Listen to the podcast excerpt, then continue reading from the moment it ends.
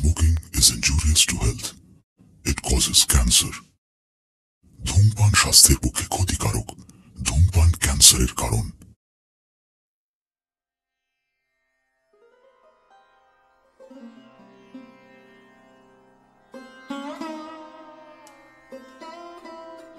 সতেরোশো বিয়াল্লিশ সাল বাংলার মসনদে ক্ষমতায় আসীন নবাব আলীবর্দী খাঁ সতেরোশো চল্লিশ খ্রিস্টাব্দে সিংহাসন আরোহণের দু বছর অতিক্রান্ত হতে না হতেই তিনি বিরাট পরীক্ষার সম্মুখীন হলেন।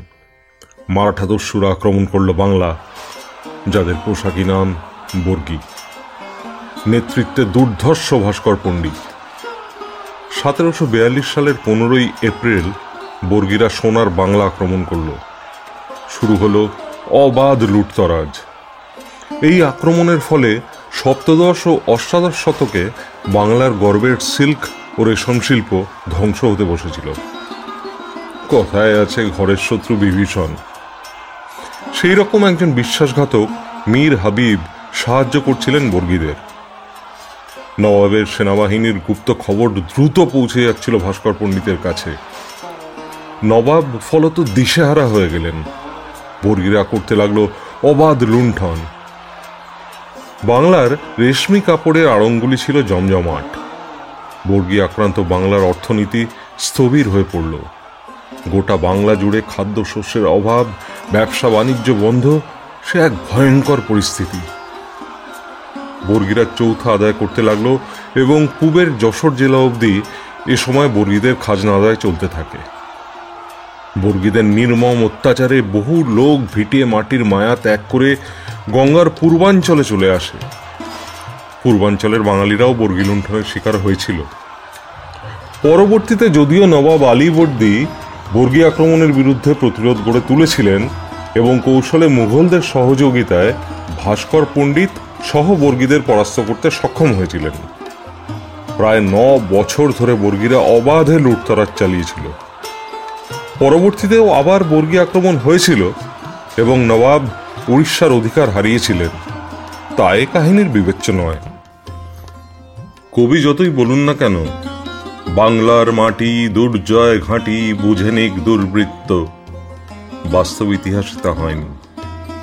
বিশ্বাসঘাতকতার পঙ্কিল কর্দমাক্ত ঘূর্ণাবর্তে চাপা আছে অনেক করুণ কাহিনী। যেমন সুবর্ণপুর আত্মার মহারাজ শ্রী বিক্রম চৌধুরী। মহারাজ শ্রী বিক্রম চৌধুরী সুবর্ণপুরে সিংহাসন আরোহণের পর এরকম বিপদের সম্মুখীন হননি। নবাবকে তেলা পাঠিয়েছেন বারংবার। নবাব খাজনা নিয়েই সন্তুষ্ট। ত্রিবিক্রমের রাজত্বের অনতদিরে এসে পৌঁছেছে বর্গীর লুঠের দল। যাদের স্বামীর সামনে স্ত্রী বা সন্তানের সামনে মায়ের উপর অত্যাচার নিত্য নৈমিত্তিক ব্যাপার। এবং যে কোনো নৃশংস কাজ করতে হাত কাঁপে না। এদিকে সামনে ভবানী পুজোর তিথি আসছে। সুবর্ণপুরে এই দিন বিরাট উৎসব পালন হয়। সবাই আনন্দে মাতোয়ারা হয়। অথচ শুভ তিথির আগেই আজ বিরাট বিপর্যয়ের মেঘ ঘনীভূত। রাজমাতার শরীর ভালো নয়। রাজা গোপন মন্ত্রণা সভা ডেকেছেন মন্ত্রী অমাত্য পারিষদ আর প্রধান সেনাপতিকে নিয়ে। বিষয়, আগামী পুজোর প্রস্তুতি আর রাজত্বের সুরক্ষা বলয়কে আরও সুদৃঢ় করা। রাজা পরম আগ্রহে জানতে চেয়েছেন বাল্যবন্ধু অসাধারণ বুদ্ধিমান মন্ত্রী বসু সেনের কাছে। বলুন বসু সেন আপনার মতামত জানতে বড় উৎসুক আমি। বসু সেন স্থিতধি প্রাজ্ঞ ব্যক্তি। ধীরে ধীরে ব্যক্ত করলেন তার অভিপ্রায়। সবাই প্রস্তাবে সায় দিয়েছে তাঁর।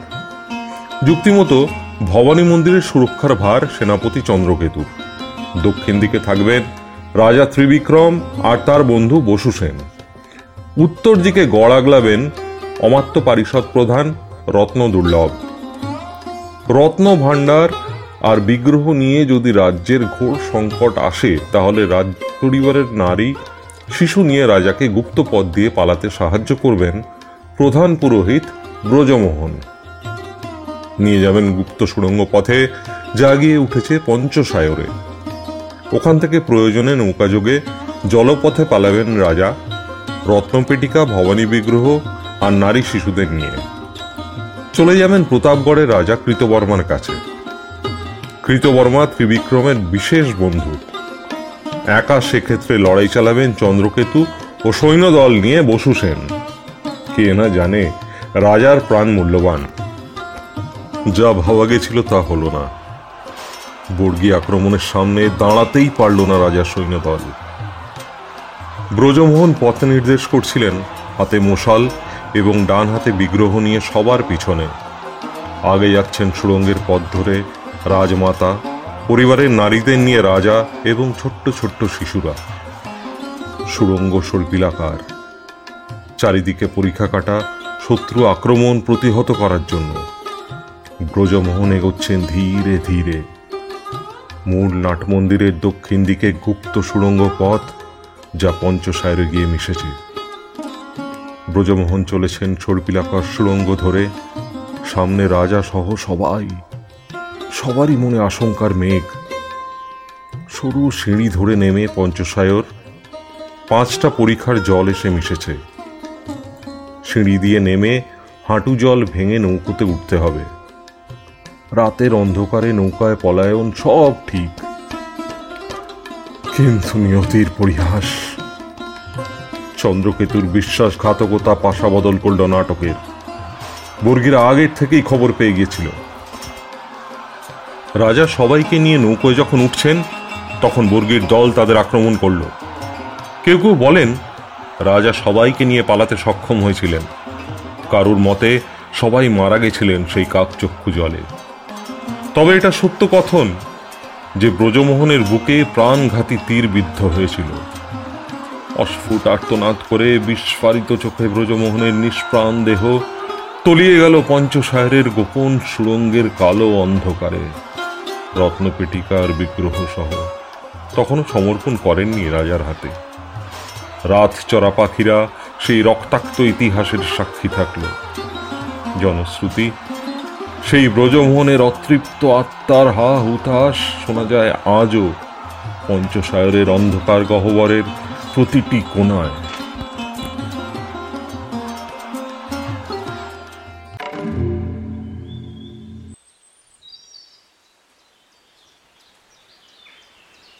হারাধন নিভে যাওয়া বিড়িটা ধরালো। আজ বাতাস দিচ্ছে খুব। আষাঢ়ের কালো মেঘ নৈরিত কোণে বাবা বলতেন, এ সময় নদীর জল বাড়ে। গত বছর বউটা মূল্য হারাধনের। আবাগির বেটি রোজ তিনবার করে স্নান করত। সারা দিন পুজো। তা তোর পুজো করে হয়েছে কিছু? টালির চাল আর দরমার বেড়ার ঘর। পঞ্চায়েত থেকে টিউবওয়েল বসিয়েছে। বেটি তাতে স্নান করতো রোজ।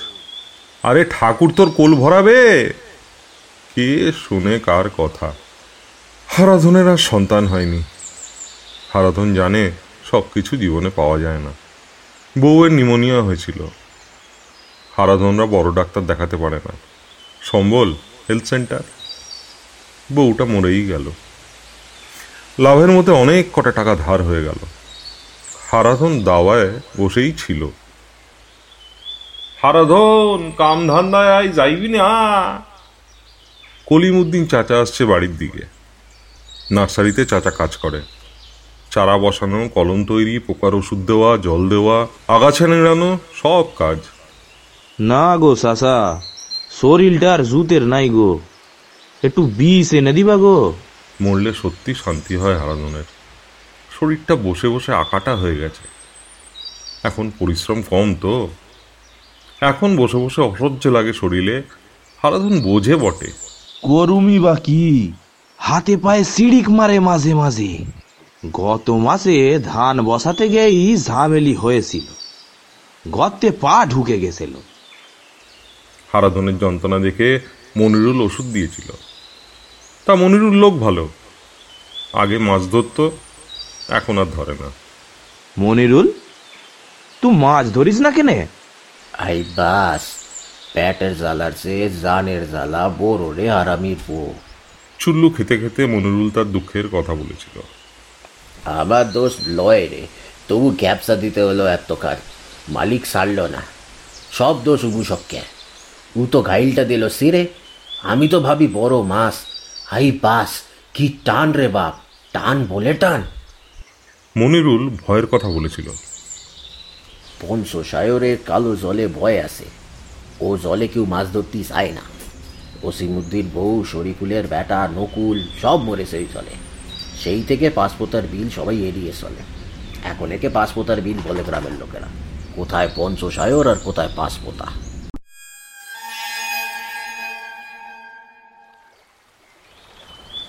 মনিরুল জাল নিয়ে মাছ ধরতে গেছিল পাঁচপোতার বিলে। এখানে একটা কথা আছে না? নতুন নতুন তেঁতুলের বিচি পুরনো হলে বাতায় গুঁজি। মানে পুরনোর কথা মনে থাকে না। নতুনের কদর। তাই হয়েছে। পাঁচপোতার বিল বলেই চেনে সবাই। পঞ্চসায়র নামটা চলে গেছে ইতিহাসের গর্ভে। পাঁচপোতার জলে প্রচুর মাছ ঘাই দেয়। সারা বছর কাকচক্ষু জল। এক ফোঁটাও কমে না তপ্ত দহনকালেও। সবাই বিলটাকে এড়িয়ে যায়। কেউ এর জল ব্যবহার করে না। পাঁচপোতার বিল সত্যি অভিশপ্ত। মনিরুল খুব সাহস করে মাছ ধরার জাল ছুঁড়ে দিয়েছিল সেদিন।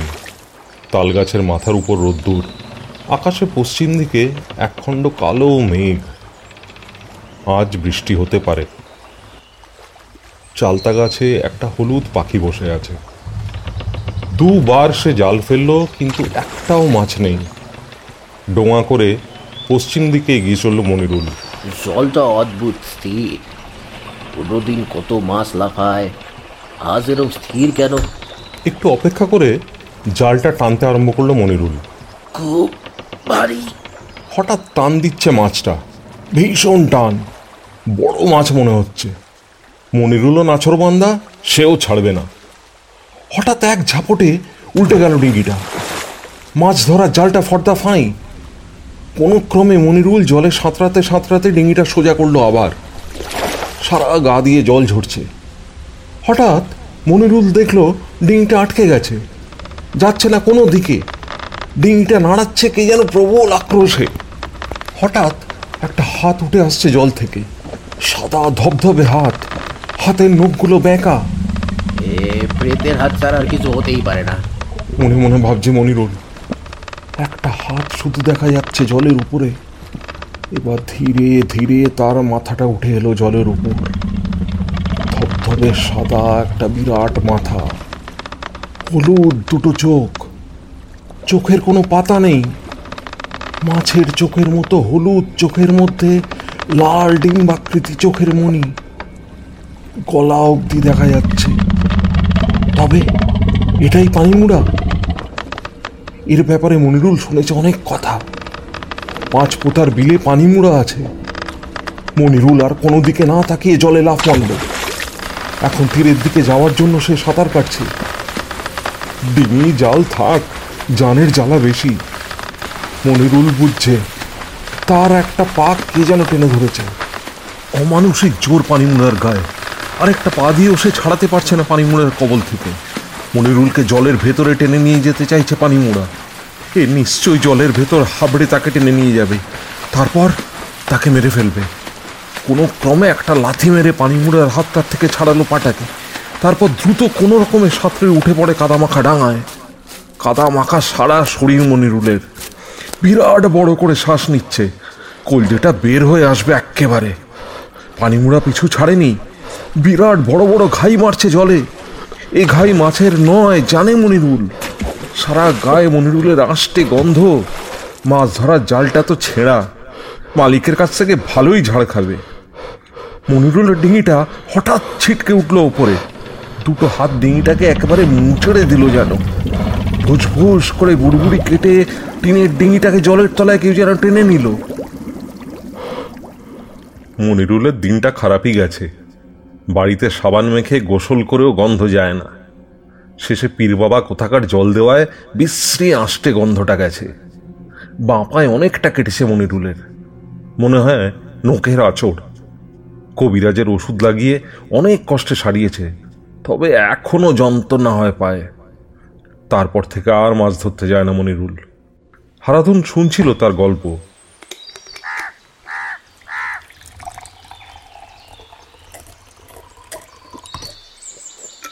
কাঁচা লঙ্কা দাঁতে কেটে চুল্লুর গ্লাসে চুমুক দিল। মনিরুল লোকটা ভালো। মাঝে মাঝে ডেকে চুল্লু খাওয়ায় বিনে পয়সায়। এখন মনিরুলের টাকা হয়েছে। ফলের ব্যবসা করে টাকা কামিয়েছে ভালো। বুকের কাজটা জ্বলে যাচ্ছিল হারাধনের। একটা পেয়ারার টুকরো মুখে দিল সে। হ্যাঁ জলুনিটা একটু কমেছে। পাঁচ পোতার বিলের পেছনে গড় আছে একটা। তাতে এখন আগাছার জঙ্গল, রাজবাড়ির ভগ্ন দশা রাতে কারা ফিসফিস করে কথা বলে, কেউ কেউ কান্নার আওয়াজও পেয়েছে। ওখানে বিষধর সাপ ঘোরে। অনেক দিন আগে রাজা কাদের সাথে যুদ্ধে হেরে গেছিল। শত্রুরা সবাইকে মেরে সেই বিলের জলে ভাসিয়েছিল। বাবার কাছে এই গল্প শুনেছে হারাধন। সেই থেকে নাকি পাঁচপোথার বিলের জল অভিশপ্ত। গরু ছাগলেরাও এই জল এড়িয়ে যায়। যেসব মানুষ মানেনি, সাহস করে জলে নেমেছিল, তারা কেউ বাঁচেনি। মনিরুলের ভাগ্য ভালো। জোর বেঁচে গেছে পানিমুড়ার খপ্পর থেকে। হারাধনকে মনিরুল কার্যকর করে দিয়েছে। এখন হারাধন মনিরুলের কাছেই থাকে। টুকটাক সাহায্য করে। দিনে তিরিশ টাকা পায়। ওটা অনেক তার কাছে। দুপুরে খায় মনিরুলের কাছে। রাতে মুড়ি খেয়ে কাটে। ফল বিক্রি না হলে বা দাগি হলে মনিরুল দিয়ে দেয়। যা হোক, ডাক্তারবাবুরা বলে যে ফলে ভিটামিন আছে। হারাধনের শরীরে তো ঢুকছে ভিটামিন। দিন কাটে, রাত কাটে। মনিরুলের যেমন হাওয়ার ছিল, সেভাবেই কাটছে। ভাঙা বাড়ির পেছনে বাঁশবনে হাওয়া দেয়। সনসন আওয়াজ দেয়। হলদেটে চাঁদ ওঠে আকাশের গায়ে। হারাধন বসে বসে দেখে আর বিড়ি খায়।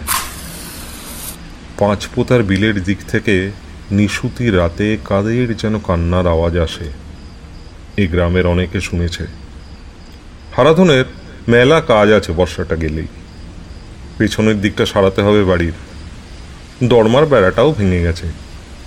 সাপ খোপের উপদ্রব আছে। সাপ ঢুকলে মুশকিল। মনিরুলের কাছ থেকে টাকা নেবে হারাধন। ওর টাকা তো মনিরুলের কাছেই জমা থাকে। মাঝে মাঝে লাগলে নেয়। তাও দশ টাকা, তার বেশি নয়। আইসা, মনিরুল সৈত্য দেখেছিল পানিমুড়া। এমনিতে মনিরুল ফুটানি করে না। আবার মাছ সেরে ফলের ব্যবসা করছে, এটাও সৈত্য। পানিমুড়া ভালোই করছে একদিক থেকে। ফলের ব্যবসা করে রোজগার তো বেড়েছে মনিরুলের। কিছু তো একটা দেখছিল মনিরুল বটে এই বিলের মধ্যে। শ্রাবণে এবার বৃষ্টি হলো প্রচুর। মাঠে জল দাঁড়িয়ে গেছে। সবজি সব শেষ হয়ে গেল। শ্রাবণ পেরিয়ে ভাদ্র এলো। রোদের এখন খুব জোর। শহর থেকে সেদিন ফিরতে দেরি হলো। মনিরুলের সাথে হারাধন মহাজনের ঘরে গেছিল। সেদিন একাই ফিরছিল হারাধন। মনিরুল ফিরবে না আজকে। হঠাৎ বাসটার টায়ার পাংচার হলো। দেরি হলো খুব পৌঁছতে। হারাধন হেঁটে ফিরছিল বাড়ি। পাঁচ পোতার বিলের পাশ দিয়ে সরু রাস্তা, দুদিকে তালগাছের সারি। তালসারির পথ দিয়ে তাড়াতাড়ি যাওয়া যায় তার বাড়ি। হঠাৎ পাঁচ পোতার বিলের দিকে নজর গেল হারাধনের। তখন সন্ধে হবে হবে। এখনও যদিও আলো আছে একটা লোক যেন পা ডুবিয়ে বসে আছে বিলের জলে। পিছন থেকে দেখা যাচ্ছে ধপধপে সাদা মাথাটা। এই আধো অন্ধকারে যা বোঝা যাচ্ছে তাতে মনে হলো একটাও চুল নেই। মাথাটা দোলাচ্ছে একবার বাঁ দিকে একবার ডান দিকে। এই তাইলে পানিমুড়া হারাধন দাঁড়িয়ে গেছে। দেখা যাক পানিমুড়ার খেল। সেই অদ্ভুত লোকটা হঠাৎ উল্টো করে জলের মধ্যে লাভ দিল। কালো জলে ঝপাস করে আওয়াজ। ডুবে গেল লোকটা জলের মধ্যে। এতক্ষণ জলটা শান্ত ছিল। এখন কিন্তু উথাল পাথাল হচ্ছে। হারাধন হঠাৎ দেখল জলের উপর একটা লম্বা, সাদা, ধবধবে হাত। আঙুল নেড়ে যেন হারাধনকে ডাকছে। লম্বা, অনেক বড় আঙুল তাতে। মনে হচ্ছে বড় বড় বাঁকানো নোক আছে। হারাধন একটা ঢিল কুড়িয়ে নিল। তারপর ছুঁড়ে মারল সেই হাতটার দিকে। হাতটা জলের তলায় তলিয়ে গেল। হঠাৎ হারাধন শুনতে পেল একটা আওয়াজ। হাপড়ের মতো আওয়াজ, তবে বেশ জোরে। কে যেন হেসে উঠল হঠাৎ। চারিদিক হঠাৎ খুব অন্ধকার মনে হচ্ছে আরাধনের তাল গাছের মাথার উপরে এক ফালি চাঁদ। হইবাজির মতো হারাধন দৌড় লাগালো বাড়ির দিকে।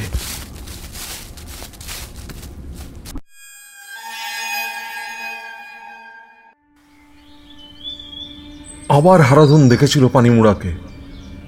বড় ভয়ঙ্কর সে অভিজ্ঞতা। তাড়ি দিয়ে মাংস খাবে মনিরুল।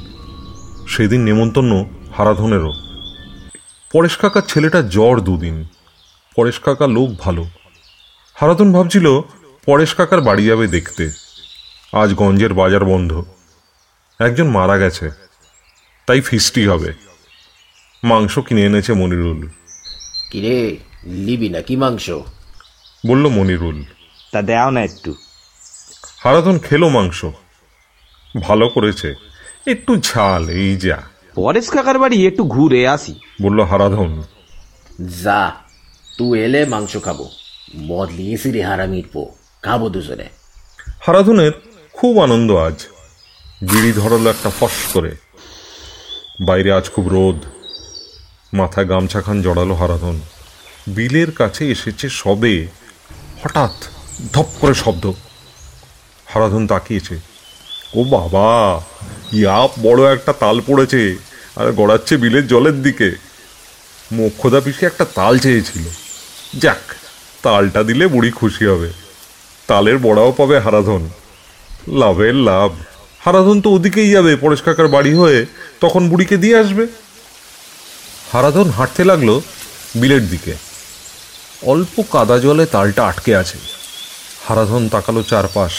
কেউ নেই। শুধু কাকঠোকরার আওয়াজ আসছে জারুল গাছ থেকে। হারাধন গামছা কোমরে বেঁধে তালটা তুলতে নামলো। আরে, তালটা আবার গড়াচ্ছে বেশি জলের দিকে। হারাধন সব ভুলে জলে নেমেই গেল। তালটা ধরে বাঁ হাত ভাঁজ করে কোমর জল থেকে উঠে আসছে। হঠাৎ মনে হলো কে যেন তার হাতে একটা ঝাপটা মারল। তালটা আবার ছিটকে পড়ল জলে। হারাধনের পা মনে হয় কিছুতে আটকেছে। আরে বাস, মনে হচ্ছে কারোর হাত। তার পা ধরে গভীর জলে নিয়ে যাওয়ার চেষ্টা করছে। হারাধন ছটফট করছে, ছাড়াতে পারছে না কিছুতেই। এবার তার ডান পাও ধরেছে পানিমুড়া হারাধন হাঁফাচ্ছে গলা অবধি জল, হাত ছুটছে এলো পাথাড়ি হঠাৎ সেই মুখটা ভেসে উঠল। উবুসাক্ষ একেবারে। হলুদ গোলাকার বড় চোখ বিরাট মুখ। মুখে কোথাও লোম নেই। চোখের পাতা ভুরু কিচ্ছু নেই।